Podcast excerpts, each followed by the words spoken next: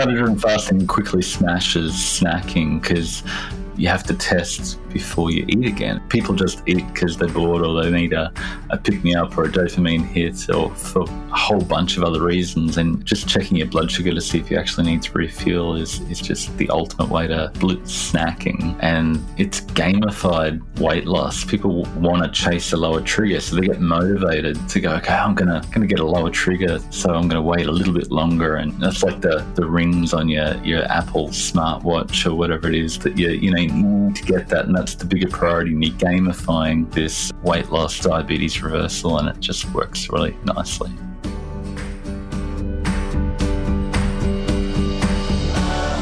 This is Living Your Big Bold Life podcast, and I'm your host, Beth Lucas. I am a mom of six crazy kids. I work as a VP in a fast paced industry, and I've been on a health journey. But what does living your big, bold life even mean? Living boldly is having the courage to finally listen and do what your heart has been trying to tell you all along. Maybe it's to take back your health, write the book, go for the job, run the race. And I'm here to help you listen to that voice and to remind you to be you boldly. The world needs you.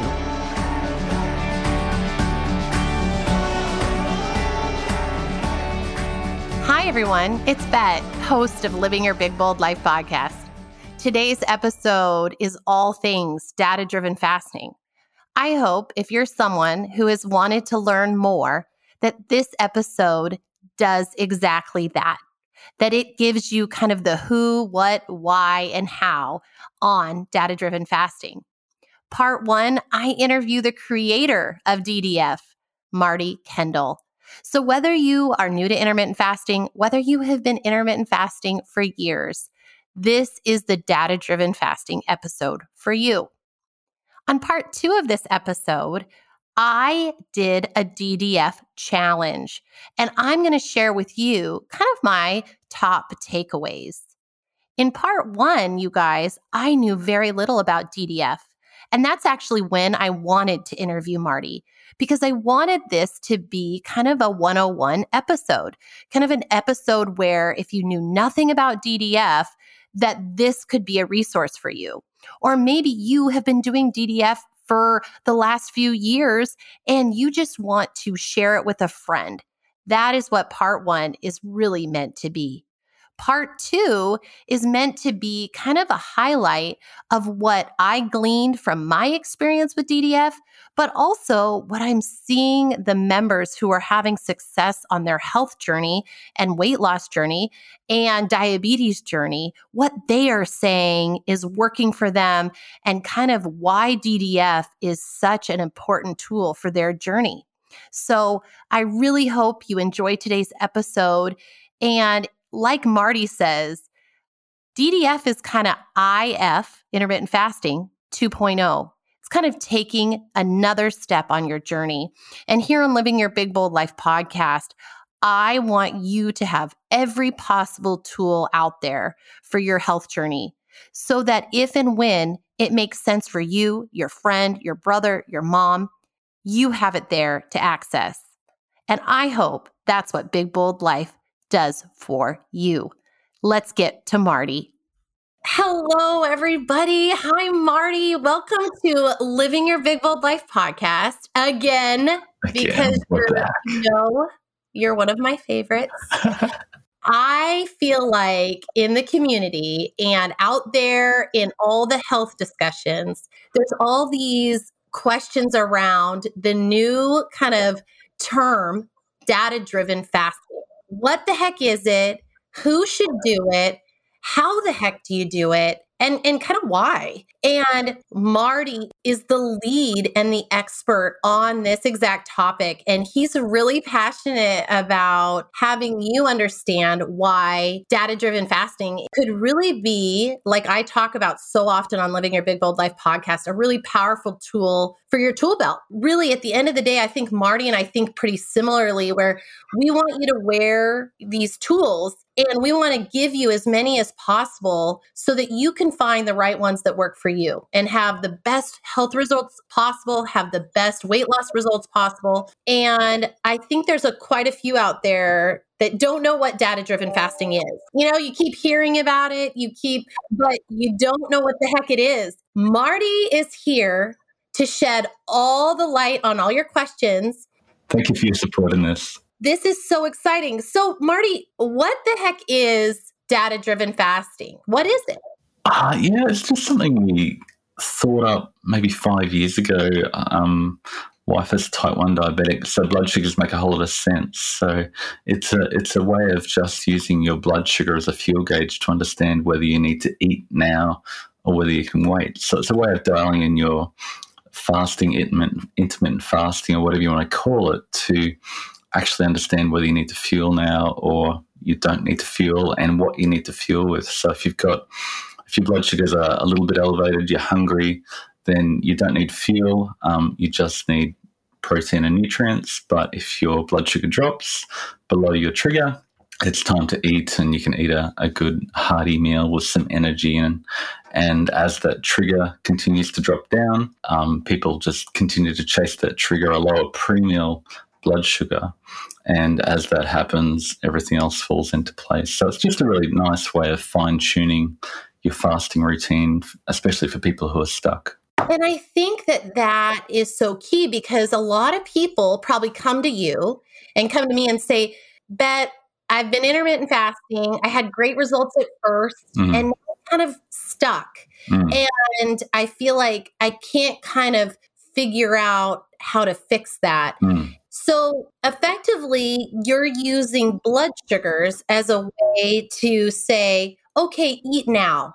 Okay, don't eat now. And what does that look like for, let's say, I am a new data driven fasting challenge member? You host these challenges. Yeah. And how often do people have to take their blood sugars? How much tracking are they doing? How much time does that take? What does that look like? Um, yeah, I'm, I'm, an, I'm an engineer by day, so I love the data and I love all the numbers, but I've tried to be a biohacker for a while, and I understand even in myself, there's a point where you go, I don't want to track everything, I don't want to quantify everything, and there's something inside your brain that sort of explodes when you try to put too many controls on it. You try to track calories and track your steps and track your sleep and throw on a continuous glucose monitor, and then something inside you just goes, I can't live like this forever. So, what we understand, you need some quantification, you need to track something, but we always want to have people track the minimum effective dose of tracking. So in baselining, there's three days you eat normally, eat as per usually would, and then just grab a blood sugar machine when you feel hungry and um, choose to eat and say, What's my blood sugar before I eat?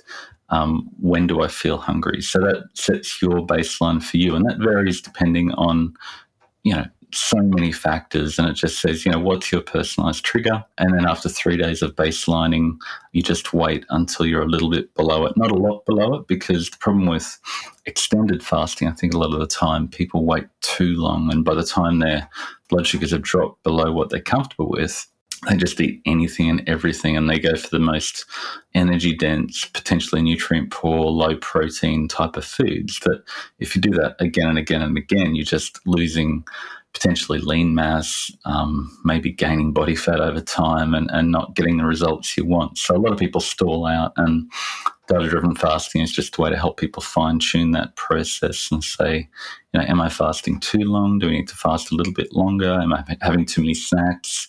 Should I have some carbs now or should I avoid the carbs? And then a lot of people coming from a keto background, you know, what we find is that um, if you're on a high fat diet, then you know carbs will spike your blood sugar quickly, but fats will stop your blood sugar from coming down over the long term. So if you're eating too much fat, your blood sugars don't actually drop down. So um, maybe you need to dial back your fat so you can use your body fat. You want to do the fat in your diet, not uh, eat a whole lot of extra fat if you want to lose body fat. You track them kind of for three days, and yeah. you're tracking it every time right before you eat. You're taking yeah. your Yep. And so let's say I'm an intermittent faster. I normally do an 18 6, let's say. During those three days, would I only track it until my eating window, or would I do anything during that other 18 hours? If you want to, you can track your waking blood glucose just to keep a track of that, but you don't need to. If you want more data, you can track your other things, but just keeping it simple is really, really, really important. Keeping it simple and sustainable is just the most important thing to prevent overwhelm and ensure people can continue with the process. So during that, if you're doing a, a 16 8 sort of thing, you just, you know, when do I feel hungry enough to eat? I'm going to track my blood sugar before I eat. Maybe I'll have a snack. I'll track then. I'll have dinner. I'll, I'll track then. And that's all you have to do. So maybe two or three blood sugars a day is all you really need to do. So I think that's really key for people to hear because I think they think data and they think, oh my gosh, this is going to take so much time. And, you know, and really that's pretty simple. Mm. Let's say I tracked my uh, blood glucose. Let's just use a random number. Let's yep. say it was 80. Is that a, a, an okay number to use? Yeah, yeah. Okay, so let's say it's I've been tracking my pre-meal uh, blood sugar is 80. At what point then after the 3 days of tracking it then do you know what your trigger is? How do you know it's your trigger? Yeah, so we've got the data driven fasting app. You enter the pre meal blood sugars into that. After three days, it says, Congratulations, you can move on to hunger training. And it okay. gives you your trigger, which is 80, which is the average of your pre meal for the first three days of tracking. So, and, and the little app is just a, we started with a spreadsheet and some people dig spreadsheets, but most people don't. But the app is just really simple and just gives you step by step guidance to tell you what to do next. Oh, that's awesome. So I think that's probably, I think that's a light bulb moment for a lot mm. of people. I think a lot of people say, well, gosh, how will I know? Yeah. And I, I realize through your challenge, you kind of walk people through that. But I think knowing that, okay, I only have to take it for three days, I only have to take it this many times. Mm. Then once someone knows what their trigger is, how often do you find people are typically taking their blood sugars on kind of an ongoing basis then? Yeah. So uh, initially, people want to take a lot more blood sugars. And while you're waiting for your blood sugar to drop below your trigger, people go, Oh, yeah, I think I'm hungry. And they test. And it's like, Okay, no, I'm, I'm not.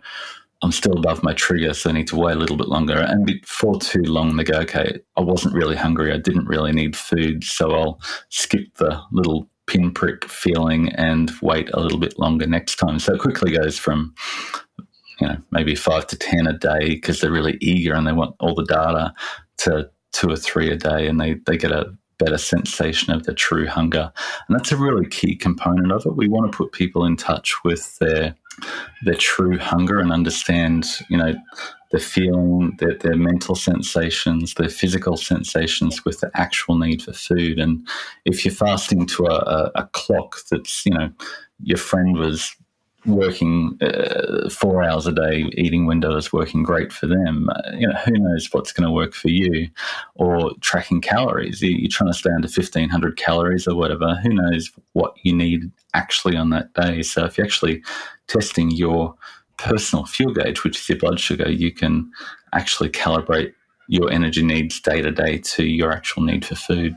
I love so much of what that means because I think too often times we try to force certain things. Mm. You know, we try to force, well, my friend does a 19.5. Mm.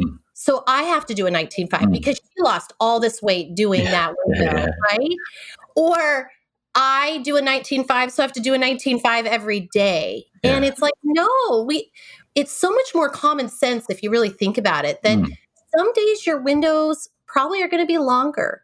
Some days you're going to be hungrier. Some yeah. days you're going to need less. Like I yeah. I think that the more we can emphasize that in this community, the better success people are going to have mm. because mm. I think too often times there's just this this force. We're forcing mm. something that's really not the best fit for all of yeah. us. I, I, I, just we get really dogmatic, as you and yeah. I have talked about, right? Like it has to be this way. I can only do it this way. and what it sounds like DDF is doing is saying no it's much more it's it's much more complex than that your body is yeah. but we're simplifying it Yeah. on how to how to make it make it work for you. So Yeah. Okay, now for those people that don't know, what is a continuous glucose monitor? What is it? Yeah.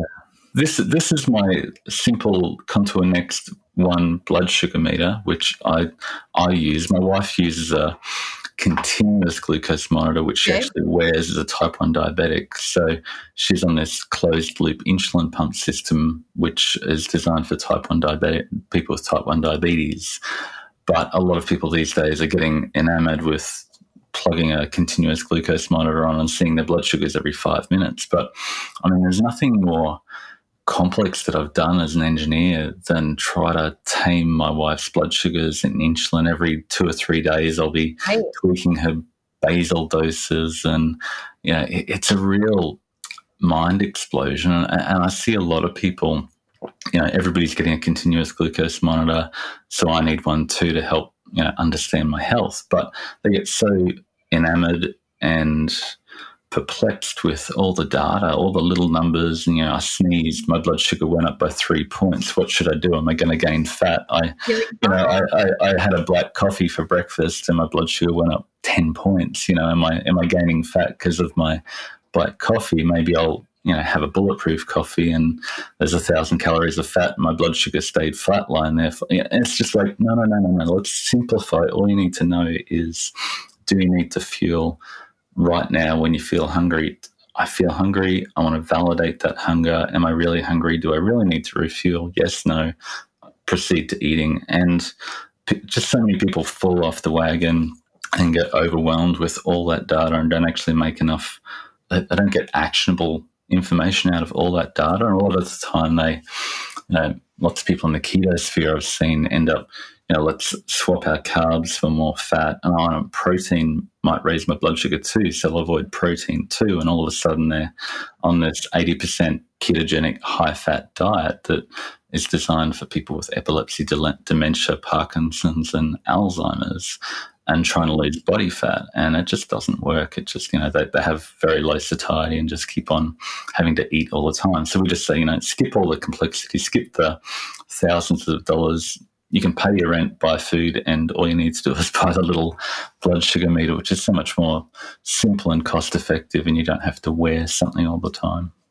See, I think a lot of people, and myself included early in this process, didn't know the difference because I saw the term CGM all the time. It was mm. like, so I just assumed, well, they're all CGMs. And Mm. I think what I hope people listening who are maybe more like me and newer to this sphere of monitoring blood sugars Mm. is what Marty showed you is a contour next one that you can Mm. buy on Amazon, right? I mean, you can So it's like really cheap, and a lot of the time you can get them for free if you're on some sort of healthcare cover or Yeah, and and with that one, yes, you do have to prick your finger. It does not hurt. I own one. It's it's super easy, but when you see your Instagram feed and you see the movie stars or people wearing the CGMs, I think what Marty is hitting home here is okay, you can get one, Yeah. sure, Yeah. but you don't really need it. Yeah. And at some point, that amount of data bombarding you Mm. might be pretty overwhelming. Really, like you said, it's not causing you to take actionable Mm. kind of steps. And so I think, bottom line, Marty, what I'm hearing from you is world, you don't need to have a CGM unless you really want one. You can Yeah. buy the much cheaper, totally accurate. Yeah. Contour Next One or or whatever on Amazon or get it through your insurance for free, Mm. and it does exactly what you need for data driven fasting. Yeah. You just need actionable data and too much data our brains explode. So yeah that's what alex and i have found over the years is data is great. We love data but you need actionable data and you need to keep it really simple and make the decision process you know do i need to eat? Yes no. Oh but i'm really hungry. My blood sugar's a little bit high. I don't need fuel. I just need nutrients, and you can't go wrong from there. If you give, if you give your body nutrients when you're hungry with less fuel, and then actually refuel when your blood sugar's low, and uh, y- you're laughing. It's it's just impossible to go wrong at that point. And then if you just continually chase a lower pre-meal blood sugar, which the app guides you through. Yeah, everything just falls into place. You you you drop your blood glucose, you drop your body fat. Oh, you drop the fat in your in your blood, and then you can draw down on the fat in your body. So, but you've got to the, the blood sugar is the most you know because blood sugar has to be burnt off first before the fat in mm-hmm. you, you, you, blood and then the fat on your body, you have to draw down on the on the glucose first. That's the most reliable, instantaneous fuel gauge you can use to track to guide your eating routine. And another thing that I know you and I talked about the last time you were on our on the podcast, but I think is is something you mentioned that I want to highlight is the importance that a lot of people stall out on a keto type diet mm. or or a lower carb diet and they kind of don't know why. Mm. And you highlight so well that that a lot of times yes fat doesn't raise your blood sugars mm. but that's often why people think oh well i can just ha- eat mm. all the fat i want i don't it doesn't matter i can just to lose more weight i'll just keep up up in my fat yeah. or i'll change ketones and fats are free food because it doesn't raise insulin and it, it doesn't work it doesn't work that way. And fat for many of us can be a great satiety tool. Mm. You know, there's some of us who can increase fat a little bit to help our satiety. Food tastes better, we eat less of it.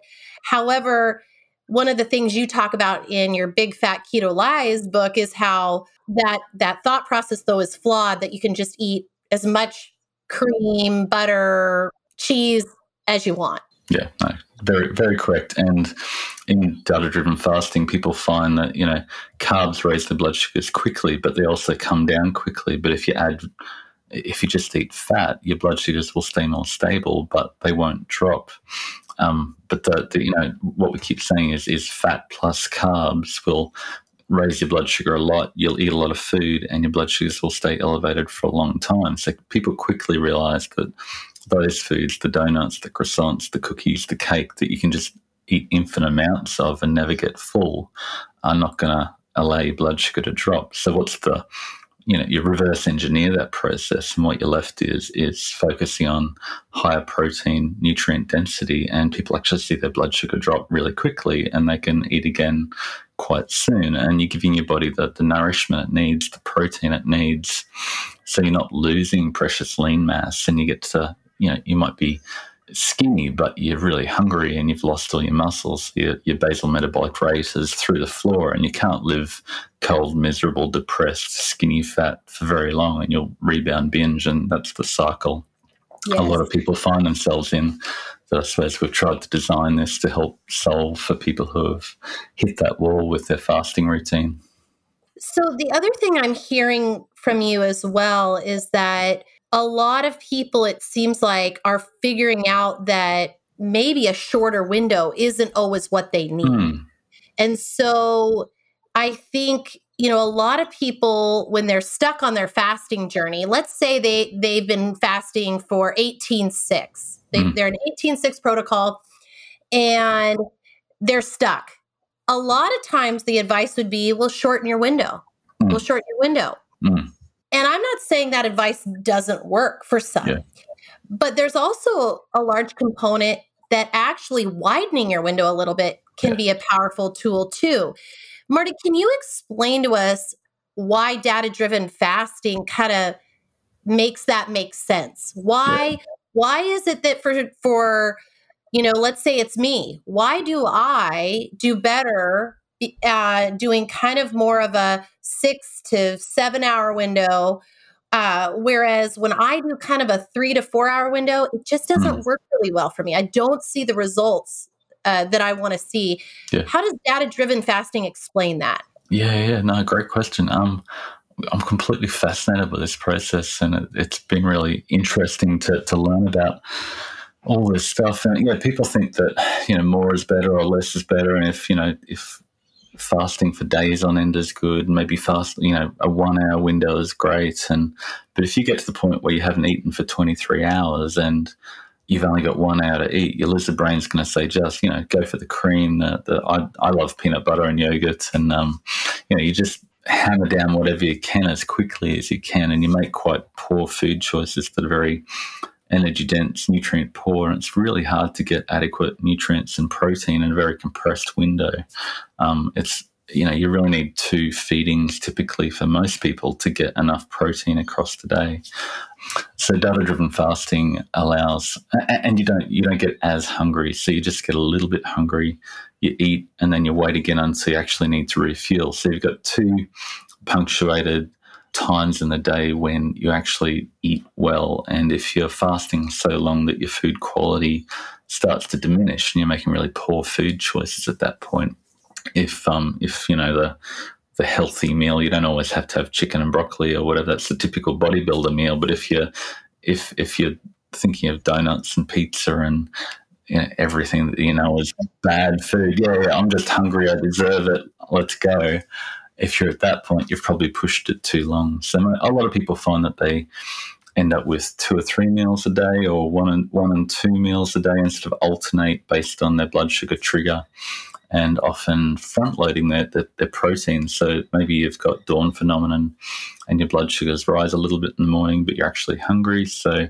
a little, you know, protein snack or a protein heavy meal in the day will actually drop their blood sugars again so they can eat again. So they're getting adequate protein, not excess protein, but adequate protein across the day. And then the, the satiety kicks in and you forget about food. And it just couldn't be happier with results that you actually see in real life. People just go, oh, I just started this and it's working so well and I've lost so much weight and I've never had this breakthrough before. So, yeah, that's why I keep throwing all my time and energy into this because it's just great to see the results.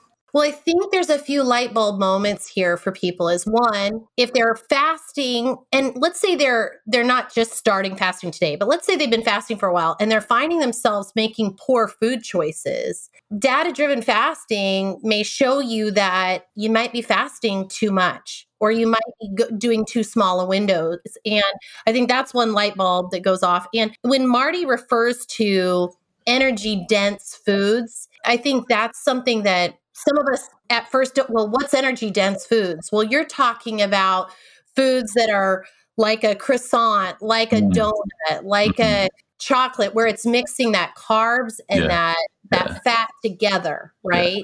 They allow you to fill both your glucose and your fat stores at the same time, and you just, you know, you, your body loves that. You get this massive dopamine hit, and it when your blood sugar is really, really, really low, it just it's the perfect solution, and that your lizard brain wants to just keep eating, and you, you, there's no off switch for those foods, and you'll overeat them at that point. So that's why people end up stalling out if they don't look after their food quality when they when they eat. But I suppose that you know we, we want people to start as simple as possible and make yes. the progress that they can just with their blood sugars and chasing their pre-meal trigger I find sometimes people think, you know, I've been fasting for this long. It doesn't matter if I open with a carb, it doesn't matter if I open with something that has a lot of sugar, it doesn't matter if I open with whatever. Mm. And what I hear over and over again, and I think you're finding on data driven fasting, is that what we open our window with does matter and it does help us mm. or hurt. Mm. What have you found?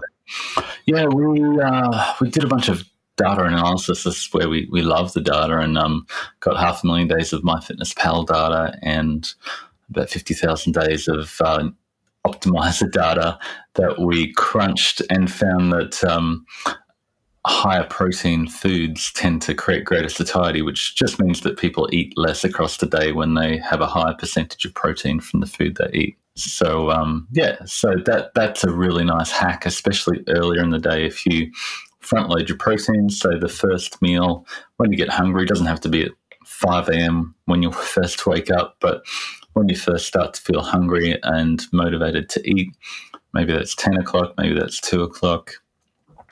Um, make sure that first meal is high percentage protein food. So you try to cut back on the fat and the carbs and give your body the nutrients it needs. And that tends to um, just really satiating and um, gives your body what it actually needs after a fast to rebuild your muscles and replenish everything it needs. And then later in the day, if you're still hungry and you're much below your trigger, you can then refuel with fat or carbs or, or both, with still protein centric and nutrient centric, but you can afford to fill your energy stores if you need to later on. Marty, the other thing that I think you highlighted earlier in the interview was the importance of kind of more eating more meals versus mm. kind of a grazing approach yeah. in your window. Yeah. I've really noticed the same when mm. I kind of have a main meal and I don't snack, and maybe I have a lighter meal later or like an appetizer type meal later, that works for me. Mm. But if I graze the whole time during my window, I don't have as good a results. Yeah, yeah. Some people have seen go, oh yeah, my my fasting window was only four hours, but that involved a four course feast that I just ate whatever I could and ever I wanted to at that point. And if, if that's what your four hours looks like, it's just, you know, might be yummy, but it, it may not lead you to the results you want. That makes a lot of sense. And it's also why before people really start fasting, I'll notice if they just stop snacking in mm. between the meals, yeah, yeah, then it really makes a difference. Yeah, yeah. Data driven fasting quickly smashes snacking because you have to test before you eat again. And if you're snacking just because you're bored or you you know your mouth is lonely, that is a great Japanese term for it that I've forgotten right now. But uh, you know, people just eat because they're bored or they need a, a pick me up or a dopamine hit or for a whole bunch of other reasons. And and just checking your blood sugar to see if you actually need to refuel is is just the ultimate way to blitz snacking. And as you get excited, people it's gamified weight loss. People want to chase a lower trigger, so they get motivated to to go. Okay, I'm gonna gonna get a lower trigger, so I'm gonna wait a little bit longer. And you know, I can't can't. That's like the the rings on your your your Apple smartwatch or whatever it is that you you know you need to get that, and that's the bigger priority. You're gamifying this uh, you know weight loss, diabetes reversal, and it just works really nicely. I think that that is so cool because like you said you know we have been told and trained to snack all day we really mm. have for the mm. last 20 some years and now with this data that we're getting we're showing no we don't need to snack all yeah. the time it's yeah. not good for our health to snack all the time and we look at our ancestors they weren't able to snack all yeah. of the time yeah, they were fasting quote unquote in a lot of ways and so now Marty, a couple questions before we kind of end today that we got from some of our group members, mm. uh, both in my group called Motivate uh, with my Betty Lou and your mm. uh, data driven fasting groups. One was, Marty, if someone's already eating a pretty high nutrient dense diet, yeah. they are prioritizing protein, how does data driven fasting help them? Or are they a good applicant for it? Yeah, it sounds like they've solved the what to eat side of the equation, and data driven fasting helps with when to eat and how much without tracking food. Um, so it's still possible to overeat. Like if if you're eating nutrient dense, high protein foods, you're much less likely to be overeating. But if you've still got body fat to lose, um, then data driven fasting can help guide those windows of actually telling you when you need to eat. So yeah, it solves the the, the energy balance equation without actually tracking your food. So if you've still got body fat to lose, it can help people dial that in. And I will say from my personal experience, I think you nailed that on the head because on early in my journey, I was really frustrated, Marty, because I felt like I was eating really well. Mm. I was eating high nutrient, good mm. food. Mm. And I think at the end of the day, I just was eating too often or too mm. much. Mm. And I think that's what you're saying there with DDF is that mm. data driven fasting, yeah, you can be eating healthy mm. and still have body fat to lose. And mm. and sometimes just eating healthy isn't the only tool you need. We've kind of talked about, you know, the who, the what, how it works. Is there anyone you're kind of like, yeah, DDF isn't really for you? Is there anyone out there that you're like, nah, data driven fasting isn't a good fit for you? Yeah, you'd think this is ideal for someone with raging type 2 diabetes, but um, and not for people who have great blood sugars already. But we've seen a whole bunch of people who have, you know, fairly low, healthy blood sugars and what you'd think is a low level of body fat, but they want to push a little bit further. And DDF works really well for, for those people, um, which is really cool. Um, one group potentially is people who are injecting insulin. They need to manage their insulin dosing because they could cheat by injecting more insulin, um, which is going to mess up the system. So if you're injecting more insulin, right. your blood sugars will drop and you'll just get hungry and overeat. But it's, uh, you know, 98.5% of the population don't need to worry about that because they're not injecting insulin. So um, the insulin in your body is, is a factor, uh, is proportional to the amount of body fat you're holding and the amount of energy you're eating. So um, for most people, it's a matter of dialing back your body fat and how much you eat to reduce your overall insulin requirements. Um, and other people, you know, if you're, you're breastfeeding or, or, pregnant or um, you've, you've reached that ideal body weight and um, you're feeling cold, depressed, tired, monthly cycles start to fall off, we say, you know, let's let's woe back, let's go to maintenance. We've got a maintenance mode that enables people just to, you know, maintain their weight. Most people get to their goal and then rebound binge, but we've got a maintenance mode that enables people to have a little a slightly higher trigger that um, will enable them to guide their eating to, to maintain their, gain, their, their, their weight loss. So, yeah. I loved your last point there on on kind of if someone's super tired, if they're kind of in burnout. Mm. And on last week's podcast, I was really explaining how rest and taking breaks sometimes is almost just as powerful mm. as your typical routine. Yeah. And I think what I I see too often is people are burnt out, they're tired, their stress is out the roof and yet they're still trying to force yeah you know fasting and trying to and it's kind of like no get your stress under under mm. control mm, get your mm. sleep under control maybe take a time out a little bit like yeah. take a break yeah. because marty's tools can't help you and a lot of the tools out there can't help you if if your cortisol is all yeah. out of whack or if you're or if you're exhausted and not and not sleeping. Yeah, it's kind of maybe figuring those things out first. So I like that you highlight that because too often times I think people are at that burnout stage and they're not kind of saying, "Oh, I need to fix that first. Mm. Mm. you know before diving yeah. into into like a data driven fasting yeah definitely a challenge even for me to um to find all that life balance and get it all together we've talked about kind of who should use it what other questions am I missing before we come to a close? Are there any other things that you get kind of all the time that you're like want to shout from the rooftops like about data driven fasting?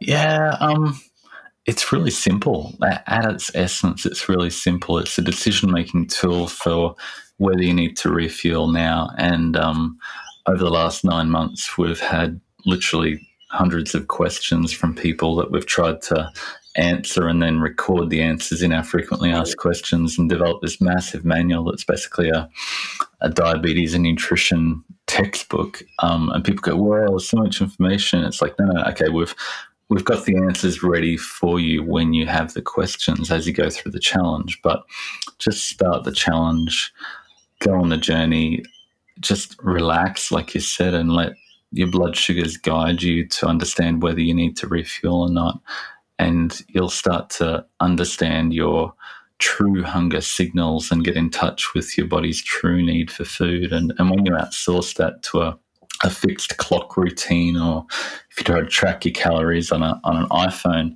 just outsourcing your satiety mechanism just doesn't work for the long term. And, and you're your lizard brain finds a way to, to work around that and outsmart your cerebral brain to um, to make sure you don't die and, don't don't starve to death. So if you are able to make friends with your true hunger signals and learn to use them to your advantage, people get great results if they just keep it simple.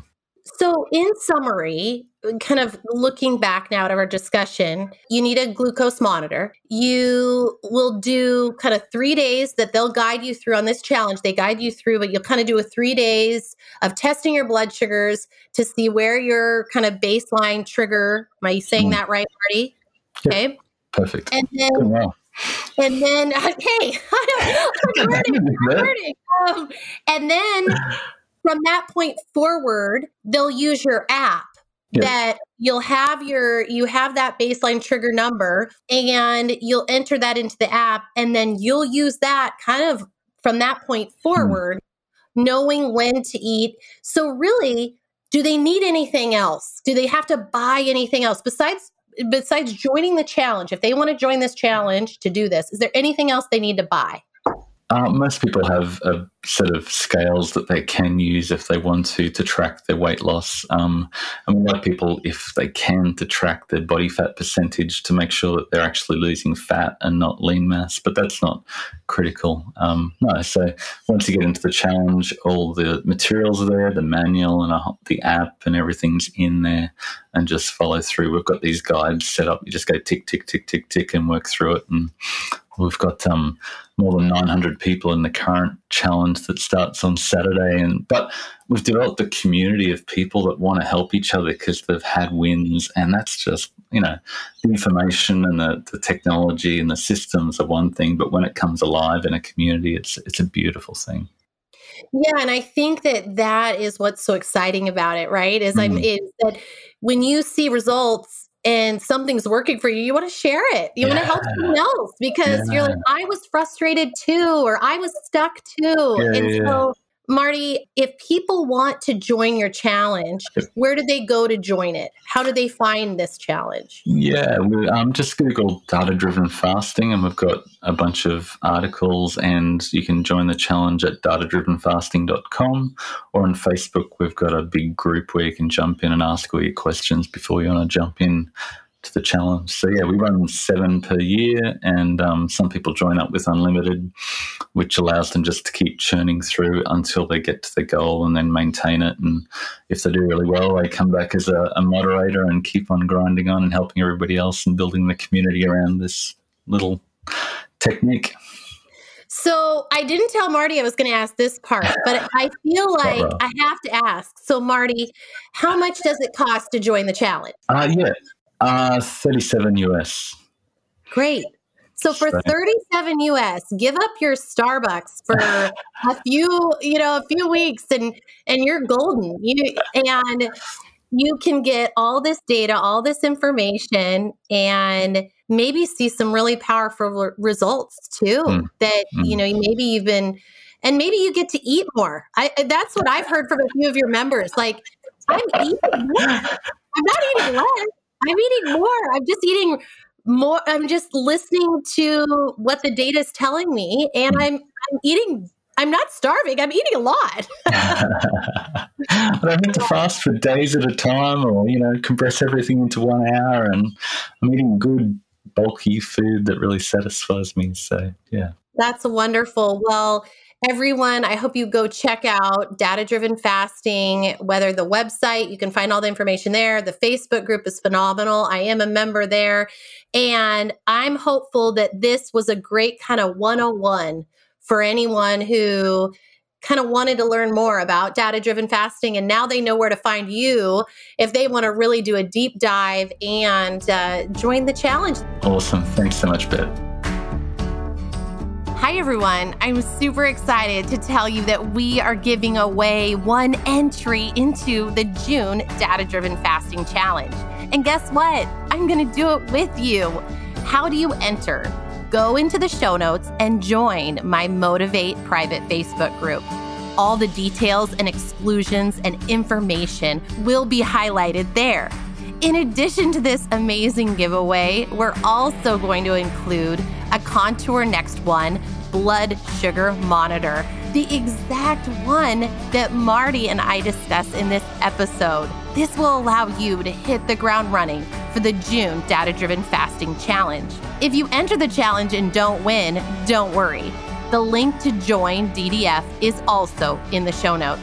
I can't wait to see you in Motivate in the DDF Challenge. Now, back to the show. Hi, everyone. It's Beth. I hope you enjoyed part one of today's episode on data driven fasting. As promised, on part two, I'm going to share with you some of the major takeaways and light bulb moments that not only I had during my time on the DDF challenge, but also what I've seen from those who are having success on their weight loss and health journey due to data driven fasting. So, before we get started, I really liked monitoring my blood sugar. I thought it was quite fascinating. I liked using the data driven fasting app. I thought it was really easy to use. I enjoyed seeing what foods affected my blood sugar and how they affected my blood sugar. And not just that same day, but maybe the following morning. And I loved also learning about my hunger signals better because I have been on my health journey for some time. Those of you that know a little bit about my journey, I lost over 40 pounds, but still, there are days where I question my hunger. Am I really hungry or am I not? Am I just bored? Is it a hunger wave? Is it kind of a false alarm? And I think sometimes I'm not as confident in that as I want to be. And I think that's what data driven fasting can help you with. Even someone like me who's been intermittent fasting off and on for quite a few years. I've had a few babies in the in between the, the few years. I think that it really helped me be confident in my hunger if that makes sense. And it also helped me kind of walk away when it really wasn't time for me to eat. So then I'd go for a walk. I'd jump on the trampoline with the kids, maybe peeing my pants a little bit at the same time. but I think you get the point. So, here are some top takeaways that I think I want to kind of plant these seeds with you. And then maybe after thinking about these things, maybe it encourages you to think about joining the next data driven fasting challenge. The next challenge is in June. So, it's perfect timing to sign up. It's $37, and I think you will learn a lot. So, number one, I think what a lot of people within the data driven fasting community have found is that their window was too short. I have always had a longer window, and longer windows kind of work for me. I've always been kind of in the five to eight hour range. And typically, if you wanted to lose weight, the advice was shorten your window, shorten, shorten, shorten. In fact, sometimes I would even provide that window to people in my groups. I'd say, oh, you're not losing at a 16.8. That's not always a weight loss window. You might need to go to a 19.5.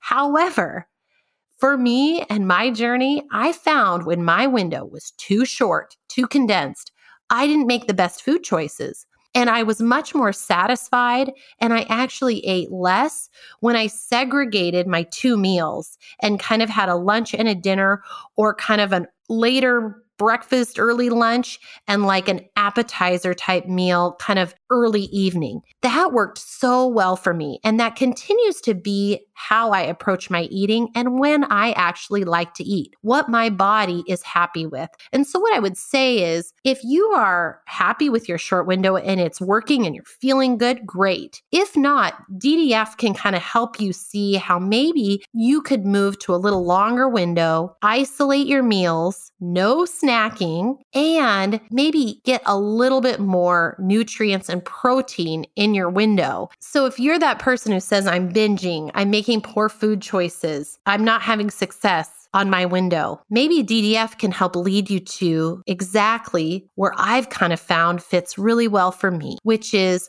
one and a half to two meals a day with no snacking and clean fasting in between. I really find that to be kind of a golden ticket. Number two, window timing. You know, most people listening today, you may have an evening window.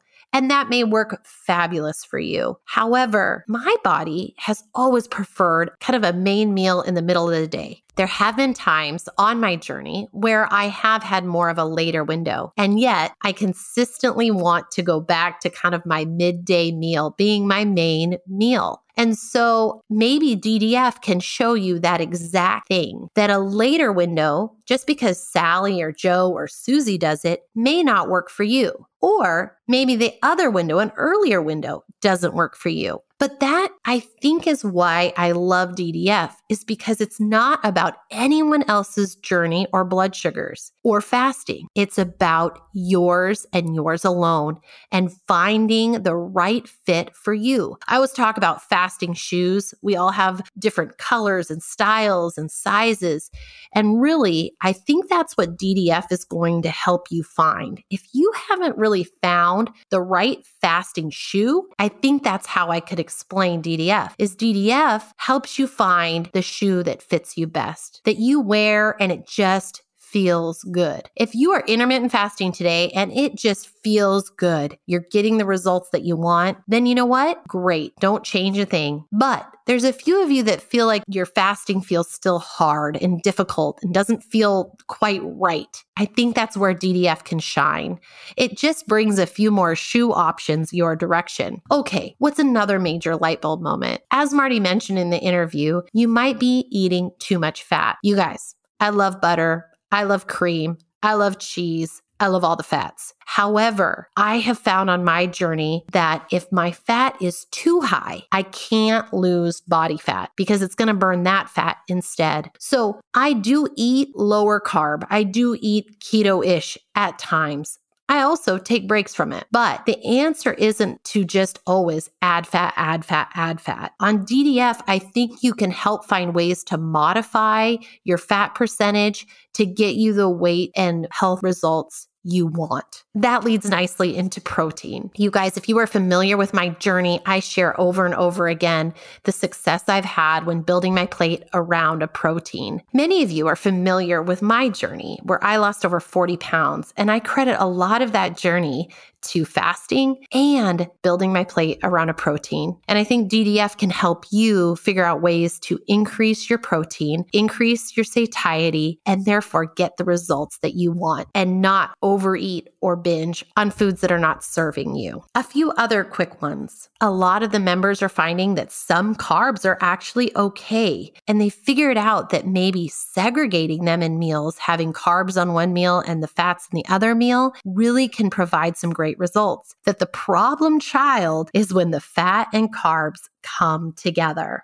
I loved this quote by one of the members that kind of summarizes the fat, protein, carbs discussion. She said, I learned that a lot of added fat is not necessary. A few carbs aren't the devil, and protein is king. And I really think that sums it up nicely. That's really my approach. I don't think fat is horrible. Do I think you can eat endless amounts of it? No, I think you can use it as a lever. Make it help your food taste even yummier so that you're even more satiated. I don't think carbs are the devil. I think you can have some carbs, but I think there are strategies to implement them in your diet that can help you have the best results as possible. Last but not least, build your plate around that protein. I think that is key, key, key. And so many of my episodes discuss this very thing. What else did this highlight? Alcohol is problematic. And many of you know that I drink wine, but I have really made a conscious effort since December, actually, to only drink one to two times a week. And I have noticed so many more benefits on my health journey. I will even take weeks off at a time. I just have found that alcohol doesn't help me. I enjoy it here and there, but too much of it or having it too often is problematic. And data driven fasting, well, the proof's in the data. When you take your blood sugars after drinking, you'll notice the blood sugar spikes. Now, you might not notice them that night, but you may notice them the next day. I think it helps you have a really honest discussion on how alcohol may affect you in your health journey. I know Marty mentioned earlier in the, this episode about constant grazing and snacking. And for some of you who are doing DDF, you have no problem. You can snack. And however, for a lot of us, we are more successful as I said before, segregating our meals, not snacking in between, and clean fasting in between. I really think that, again, that is a golden ticket for many of us. Other interesting highlights were how blood sugars were affected based on how much you ate versus what you ate. And some people were finding that if they ate too much food, even if it was nutrient dense and, and good choices, if they overate, it reflected on their blood sugars. Whereas if they kind of ate within reason and had a little bit of a splurge in their mind and everyone defines a splurge in a different way, that their blood sugars were actually less affected versus the overeating healthy foods. I found that fascinating. There was lots of discussion around how exercise and different exercise strategies can help you lower your blood sugars. And Marty's website and guides really have a wealth of information here on how walks even short little walks or short little bursts of exercise here and there, or some squats and some push ups can really help you drop your blood sugar and provide you the ability to get you the results you want and get you to your trigger so you can eat again. To be honest, you guys, my eating really aligns with data driven fasting and the major kind of principles that they emphasize. So I didn't have to make a ton of adjustments to my diet during this time. However, it was a great consistent reminder on why I choose the foods that I choose and what foods and fasting and exercise are going to help me get me to my goals. And so, would I recommend you joining data driven fasting? Most definitely. For the $37, I think you will come away with fabulous information for your fasting and health journey. And so, I hope these takeaways maybe provided you some aha moments, some, oh, I want to learn more about that. So I hope today's kind of takeaways from my experience and the experience of others maybe helped you think, huh, I'm really maybe not wearing the best shoe for me right now. Also, what I love about it is that I love to be a constant learner about my body. And I think that's what data driven fasting can help you with is that it can maybe help you learn a little bit more about you. And really, that's living boldly, is having the courage to not do things the way Sally or Joe does them, right? It's having the courage to figure out what works best for you.